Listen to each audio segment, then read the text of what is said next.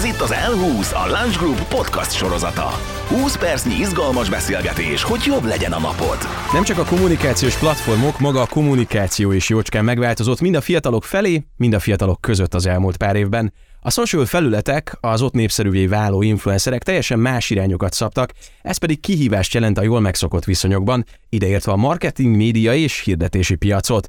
Hol találjuk meg a különböző generációkat, milyen módszerek működnek, melyek azok, melyek felett eljárt az idő, és melyek azok, amik most érkeznek. Ezekre nem csak keressük a választ, hanem valódi példát is adunk a mai L20-ban. Én Juhász Bálint vagyok, és a következő 20 percben fókuszban a generációs kihívások. A mai vendégem Lendvai Claudia, a Lunch Group Senior PPC menedzsere, Sotonyi Péter a stabiló ügyvezetője, és Varga Szilágyi Zsolt, a Post for Rent Group operatív igazgatója. Üdvözöllek benneteket! Szia! Sziasztok! Sziasztok! Emlékeztek a saját gyerekkorotokból egy olyan reklámra, vagy marketingre, vagy meggyőzésre, amikor rávettek benneteket arra, hogy vegyetek meg valamit, amit nagyon-nagyon vágytatok? Gyerekkorom reklámai az egyértelműen a különböző focival kapcsolatos reklámok voltak. Pepsi, Nike, amikor még irgalmatlan büdzséket allokáltak arra, hogy a különböző termékeket népszerűsítsék. Akkor kezdtem el egyébként a Coca-Cola helyett Pepsi-t fogyasztani, és azóta is amúgy ezt a terméket fogyasztom. És ez annak köszönhető, hogy annó benne volt a Davis-tól elkezdve a David Beckhamen át az összes top sportoló. Hát nekem gyerekkoromból nyilván ugye a karácsony előtti időszakok, és hát kislányként mi mást is csinálhattam volna, mint barbiztam, és hát azért olyankor tényleg nem volt olyan csatorna szerintem, ahol nem ment volna le egy barbival kapcsolatos reklám. Hát, ha én visszagondolok, akkor nekem az első emlékem még a 80-as évek közepén tévé volt, és ott azok a híres sasféle retrónak számító reklám tévé kampányok, amit így visszanézve akkor vártam, vártunk, mert egy érdekes hozzáadott érték volt, de így, így mai szemmel még azt nézve, hogy iszonyatosan más, mint a mostani. Kimondtad a kulcsmondatot, teljesen átváltozott a világ, és akkor én vissza is dobnám hozzád a szót, mert hogy a stabiló termék palettája, főként a fiatalokra lő, folyamatosak ugye a generációváltások a háttérben. Trendek jönnek, mennek, hogyan tudtok mégis napra készek lenni? Tehát mi kell ahhoz egy cégben, hogy ti mindig tudjátok azt, hogy hogyan éritek el a fiatalokat? Alapvetően azt gondolom, hogy ez két dolog kell. Az egyik az az, hogy próbáld meg előre érzékelni, hogy mi fog történni a következő időben, merre fog tartani a világ. A másik része meg az, hogy azok az alapok, amik az múltban jól működtek, meg jól működnek, azokat vitt tovább és tartsd azon a szinten, amilyen érdemes ezeket megtartani. Tudsz ilyen példát mondani, hogy mondjuk, tehát ugye analóg eszközökről beszélünk nálatok, különböző filctól, különböző iroda szerek, eszközök, és mégis egy digitális korban élünk, tehát hogy baromira ott van a másik oldalon az, hogy így az inger küszöbünket már olyan szinten magasra rakták, hogy te most betolsz egy szép színes tollat, azt már nehéz csak úgy vonzóvá tenni. Alapvetően a mi termékeinknek,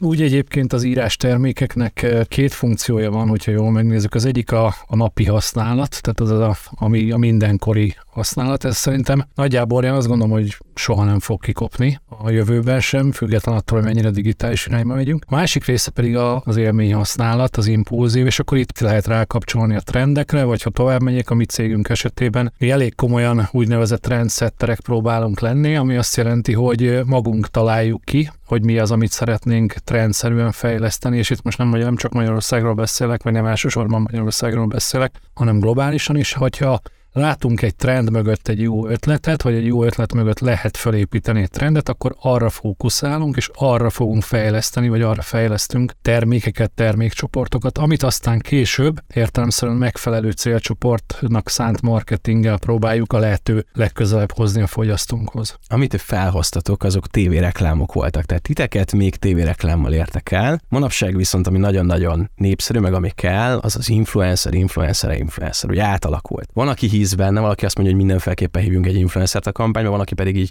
tőből elutasítja magát, hogy na influencer csak ne. Hogy van ez? Miért ilyen megosztóak szerinted, Zsolt? Hát Magyarországon még mindig van egy valamilyen szint egy pejoratív értelme az influencer szónak. Ez abból adódik, hogy a magyar piac nem nagyon tudja feldolgozni meg az újságírás, meg a hagyományos média, hogy magánszemélyek vagy egyszemélyes cégek ekkora összegeket tudnak keresni. Viszont, hogyha mögé tesszük azt, hogy ekkora elérése van egy-egy influencernek, akár akkora egy posztjával az elérése, mint egy nagyobb hírportálnak napi szinten a teljes olvasottsága, akkor azért egyértelmű, hogy miért kerül adott esetben egy-egy poszt, egy-egy sztori, egy-egy TikTok videó ekkora összegbe. Ettől függetlenül azt gondolom, hogy az influencerek értéke igen magas. A kérdés az, hogy ki mire használja, illetve hogy ki hogyan kategorizálja be az influencereket. Én eleve Őket kreátoroknak hívom, akikkel mi dolgozunk, azok valós kreátorok, van mögöttük kreatív koncepció, jó tartalmakat gyártanak, egyszemélyes produkciós cégeket alkotnak, de természetesen ez mondjuk a top 100, top 150-re vonatkozik, viszont rajtuk kívül még van több ezer olyan közösségi média szereplő, aki ilyen barter együttműködésekből alapvetően vagy termékre, vagy pénzre tud szert tenni,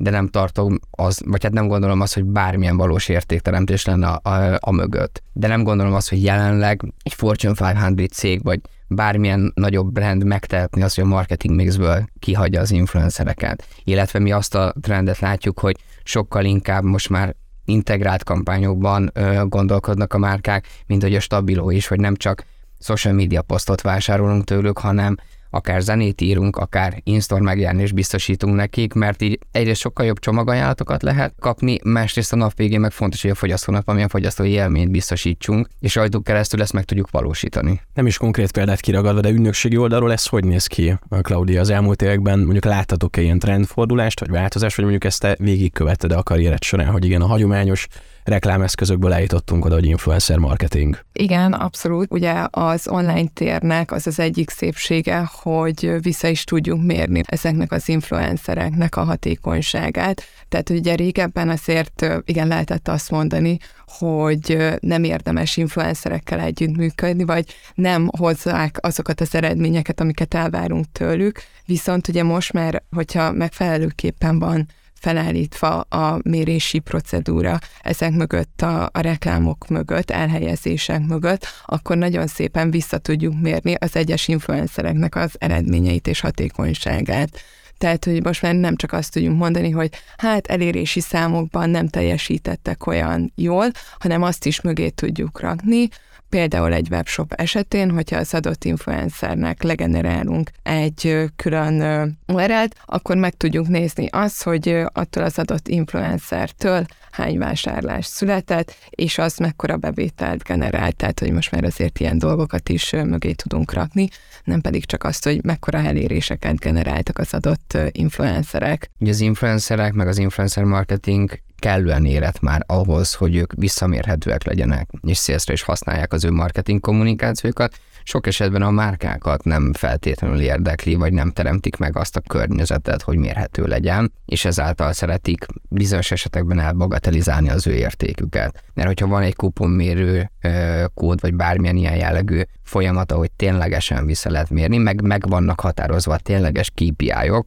egy nagyobb kampánynál, mert lehet, hogy egy ilyen one-off kampánynál menjen ki a poszt, legyen egy minimális brand awareness, és ennyi a cél, akkor természetesen annak az volt a célja, kiment a tartalom, egy, egy dolgot nézzünk meg, hány embert ért el, milyen engagement rétje volt, és kész. Hogyha maga a márka a kampányt már úgy stratégiailag úgy építi fel, hogy ezt meg ezt meg ezt szeretném mérni, akkor természetesen az ügynökség is, meg mindenki úgy rakja köré az infrastruktúrát, hogy ezek a dolgok mérhetőek legyenek, és akkor sokkal effektívebb kampányokat lehet létrehozni. Hát akkor használjuk most ezt a legutóbbi közös kampányt, amin dolgoztatok. Ugye itt fel se lett az, hogy élményt adni márkaként, illetve úgy tudom, hogy ez egy különleges kampány volt, egy úgynevezett hashtag challenge. Elmondanátok, hogy jött a brief először a márka részéről, és hogy utána akkor az ügynökség, illetve maga az influencer marketing hogy kapcsolódott ebbe bele? Az elmúlt évek kampányai sikeresek voltak, de valahol mindig volt egy olyan érzésünk, hogy valami hiányzik belőle, vagy ez az egyik évben, a másik évben egy másik pont, tehát hogy sose volt, sose éreztük százszázalékosnak, mindig csak ilyen 91 nehánynak, és azt mondtuk, hogy, hogy itt az idő, hogy egyrészt a célcsoportunk szokásaiból adódóan, amit teljesen más megközelítést alkalmazunk. Az ötlet maga egy kalapén született egy vasárnap délután, tehát hogy egy zenét kellene, hisz mi a közösebben a 15-25 15 év közötti generációban azt mondtuk, hogy egy biztos pont van, ők hallgatnak zenét. És aztán bejöttek az ötletelések, hogy mit csináljunk, hogy csináljuk, most nem akarok az egészen végig menni, de a lényeg, lényeg, hogy született közösen a,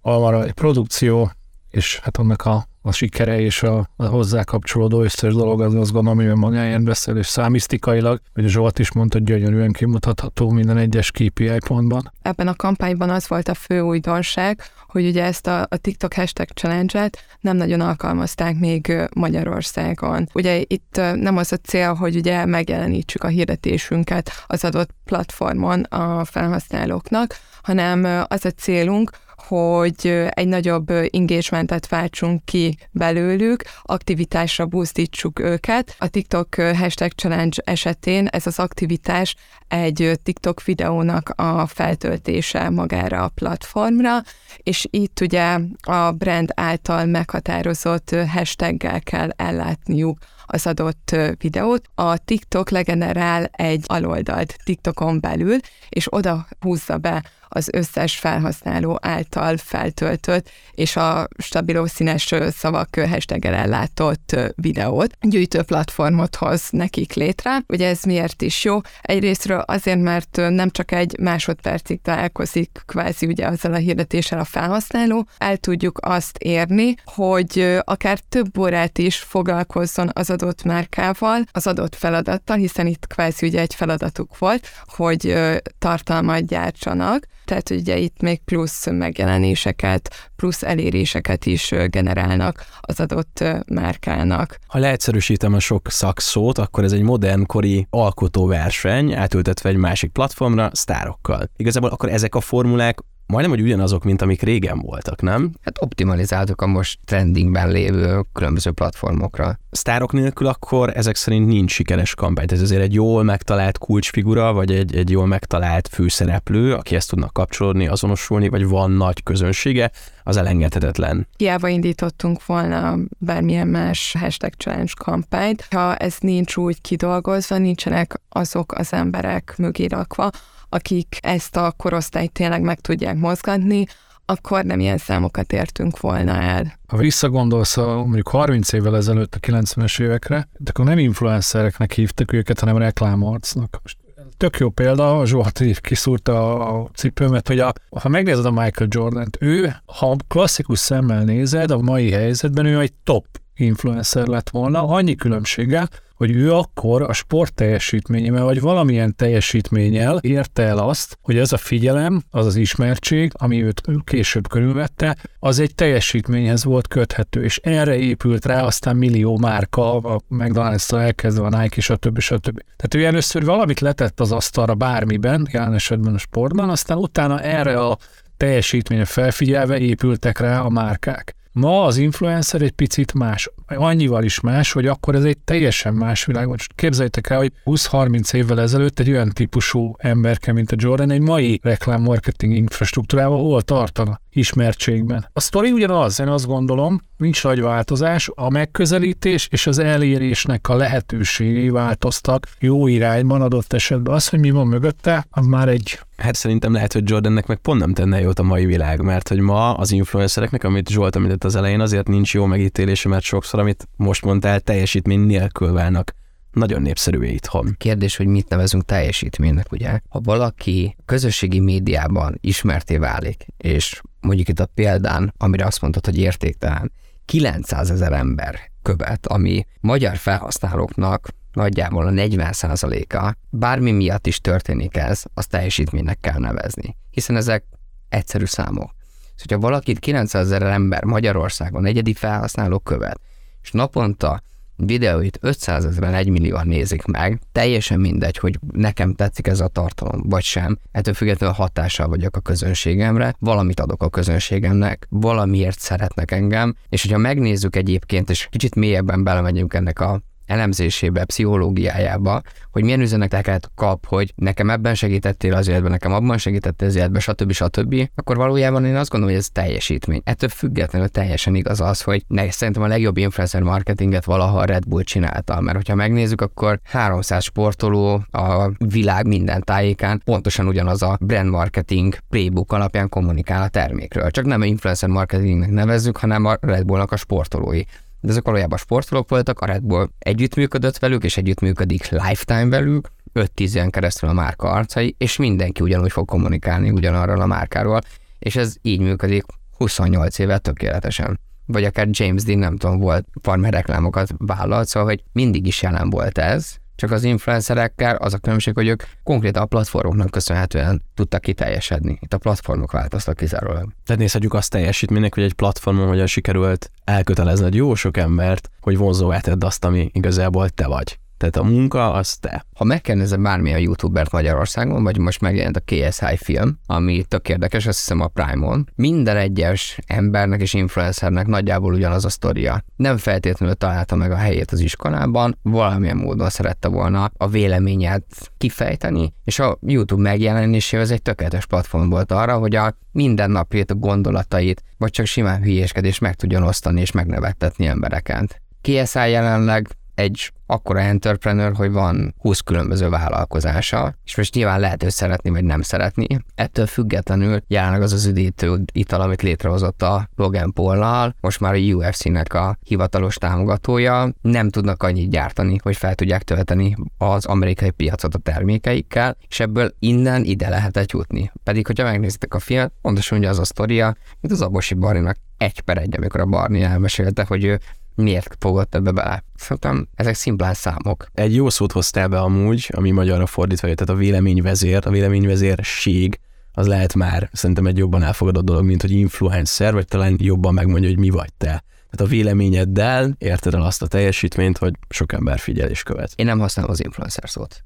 Vagy talent, akiket kizárólagosan képviselünk, mert azt gondoljuk, hogy van valami, valamiben tehetségesek, vagy pedig véleményvezér, vagy kreátor, de mondjuk például egy top youtubernek nagyjából olyan eszközparkja van, saját podcast stúdióval, vágó stúdióval, kamerákkal, mindennel, mint egy komolyabb produkciós cégnek. Szóval azért komoly investment van, illetve minden létező programot egy szemébe tudnak használni. Ők fotóznak, ők veszik fel, ők vágják, ők fényelik meg, ők találják, ők írják meg a skriptet, ők írják meg a szöveget. Ezt egy ügynökségi világban 5-6 emberen megy keresztül valaki szerint ez lehet az, hogy ez, ez nem produktum, szerintem az.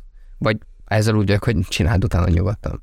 Márka oldalról az influencerek számai azok bőven meggyőzőek, tehát a számok elegek ahhoz, hogy mondjuk ebbe tényleg pénzt tegyünk, vagy kell ez a valamilyen teljesítmény, ami elvárható? Alapvetően mind a kettő, amit felhoztál, igaz. A márka szempontja, vagy bármelyik márka szempontjából, aki egy bizonyos célcsoportra lő, akik ezeknek a platformoknak a, a használói, illetve ezeknek az embereknek a figyelői, követői, nem mellőzhető. Ez egy olyan aktuálisan 21. századi marketing eszköz, most bocsánat, hogy eszközként definiálom a szemét, vagy a tevékenységet, ez olyan eszköz, ami időtálló, most erre van szükség, jó számokat produkál, és valamilyen szinten legmagasabb eléréseket tudja biztosítani egy adott célcsoportnak. Az idő megy előre, jó értelemben változik a világ, ezek most ilyen elcsépelt mondatok, de de olyan irányba változik, amikor rájössz arra, hogy erre szükség van, és igen, tud hozzáadott értéket teremteni, forgalmat generálni, tud ismertséget, bármelyik eh, KPI-t nézem. Ez most egy ilyen világ. Claudia, ha én valakit el akarok kérni, akkor hol sikerül betalálnom a social media platformok között? Facebookon leginkább a 25-54 éves korosztály az, akik a legnagyobb arányban vannak jelen. Körülbelül 25-34 év között 1,3 millióan vannak, 35-44 között 1,2 millióan, és 45-54 között szintén ilyen 1,2 millió körül mozog az elérhető felhasználóknak a száma. Instagram esetén továbbra is inkább a fiatalabbakat érjük el, a 18-34 év közötti korosztály szintén nagy arányban van jelen, viszont ugye TikTok esetén ott ugye a 13-24 év közöttiek azok, akik a legnagyobb arányban vannak jelen. Igazándiból ugye a magyar felhasználók között ők teszik ki a platform több mint 40%-át, viszont már szép számban emelkedik. A kicsit idősebbeknek a, az elérhetőségi száma is, a 24-35 év közöttiek aránya is dinamikusan növekszik évről évre, és már körülbelül ilyen 800 ezer körül mozog ennek a korosztálynak a száma is ezen a platformon. YouTube esetén szintén inkább a 25-54 év közöttieket tudjuk hatékonyan megszólítani. Tehát nem kérdés, a fiatalokat akarunk elérni, akkor a TikTokon kell próbálkozni. Pontosan, igen. TikTok esetén napi szinten akár 13-szor is megnyitják a platformot, akár több mint 70 percet is eltöltenek ott, ami szerintem egy nagyon érdekes adat. A Red Bullos múltadnak köszönhetően szeretnék segítséget kérni abban, hogy mondjuk a 2010-es évek elején mi volt az a három olyan dolog, amivel mondjuk kampányoltatok a fiatalok felé és működött, és az most már biztos, hogy nem működik, illetve kérlek utána egy kettő-három olyan trend, ami most, amiben most beleraknánk magunkat, hogy hogy érjük el a fiatalokat. Hát az, hogy egyáltalán nem működik, azt nem mondanám, hanem ki kéne egészíteni rengeteg plusz lábbal, hogy tudjon működni. Amivel mindig találkoztunk, az az, hogy a nem tudtál úgy bemenni egyébként a közgázra, hogy ne találkoztál volna három-négy hostess promócióval, ne lett volna valamilyen kóstoltatás. Szóval ezek a hagyományos BTN eszközök sokkal-sokkal-sokkal erősebbek voltak, azt gondolom a 2010-es években, illetve ott kezdődött el nagyon boomingolni a Facebook és a Facebook hirdetések, mert kellő mennyiségű felhasználója volt már akkor is Magyarországon, de egyébként azt gondolom, hogy az event promóciók és a BTN eszközök akkor sokkal erősebbek voltak, mint most. Mi is csináltunk olyan aktivitásokat, hogy az volt a feladat, hogy hogyan tudjuk megfogni a fiataloknak a, a figyelmét, és nyilván ott még nem, voltak, nem volt ilyen lehetőség, úgyhogy többnyire az eseményeken, akik ott voltak helyszínen, különböző aktivitásokat vittek a márkák, óriási pénzeket fektettek be abba, hogy az egyetemeken elérjék a fiatalokat. Én feleltem annól az összes egyetemért Magyarországon, egy nagyon jó rálátásom volt arra, hogy a különböző márkák mekkora összegeket fektetnek csak arra, hogy az egyetemistákat elérjék. Ennek most már gyakorlatilag a töredéke folyik be abba a csatornába, hiszen az online térben őket el lehet érni. Volt, hogy mondjuk egy sítábort úgy aktivizáltunk, hogy az egyik óra alatt megérkeztünk billencses kocsikkal, felépítettünk egy ilyen sípáját, egy ugró indítóval, és gyakorlatilag egy ilyen síbemutatót tartottunk freestyle síelőkkel Cornelius Egyetem előtt. Abból nyilván az lett, hogy mindenki jött fotózni, megosztotta akkor még közösségi média felületein, most már gyakorlatilag ezen lelájbolnánk a márkának az oldalán, bevonnánk bele influencereket, hogy ők is tolják, lett volna egy komolyabb promóció erre az egész történetre, az elkészült tartalmakat visszahirdetném az egyetemistákra, ott meg szimplán az élmény volt a cél, hogy valamilyen módon élményt adjunk a fogyasztónak, mert az volt tudtuk őket megragadni azonnal. Én nagyon hiszek a TikTokban, mert tényleg a számokat meg az algoritmus látva elég tökéletesen lett fejlesztve, de egyébként én azt gondolom, hogy nem lehet csak úgy gondolkodni, hogy akkor social, hanem kizárólag integrált kampányokban lehet. A legesleges legfontosabb eszköz, és amit mindig mantrázok a márkáknak, hogy egy posztkésztorival senki nem fogja megváltani sajnos a világot. Ha nincsen maga az együttműködés mögött valamilyen fogyasztói élmény, valamilyen fogyasztói bevonódás, akkor én általában marketing kampányokat nem tartom túl értékesnek. Természetesen nagyon fontosak azok a taktikai kampányok, ahol semmi más cél nincs, csak forgalmat terelni és vásárlás,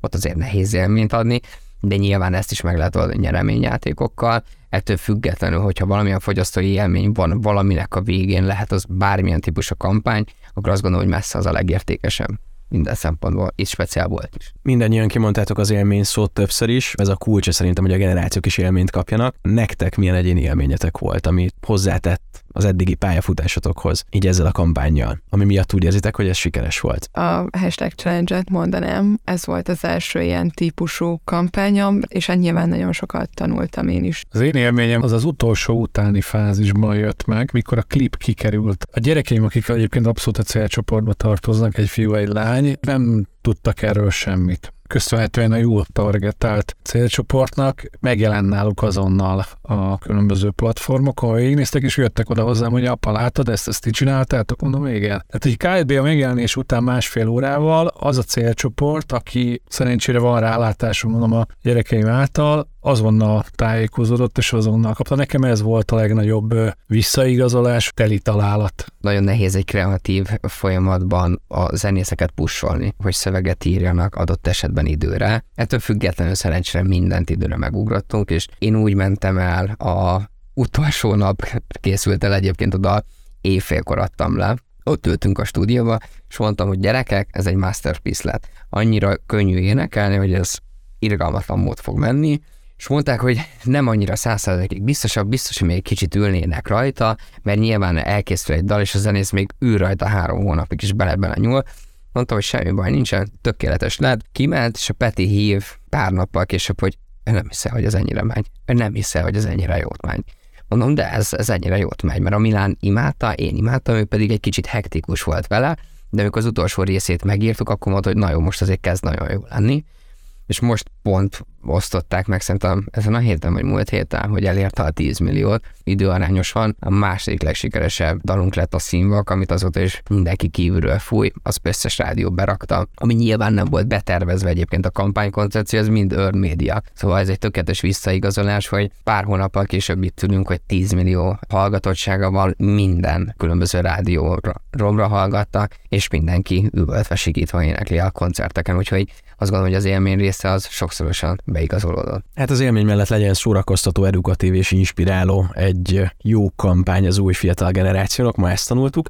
A mai elhúzva ennyi fért, Lendvai Klaudiának, Sotonyi Péternek és Varga Szilágyi Zsoltnak pedig köszönöm a részvételt és a segítséget. Köszönjük, Köszönjük. szépen. Köszönjük szépen. Egy hónap múlva ismét várunk a legfrissebb trendekkel, gondolatokkal, szakértőkkel és valódi kézzelfogható tudással. Már ennyi volt az Elhúsz. Viszont hallásra. Ez volt az L20, a Lunch Group podcast műsora. Kövessetek minket, mert hamarosan új vendégekkel, új témákkal jövünk. Változatlanul 20 percben.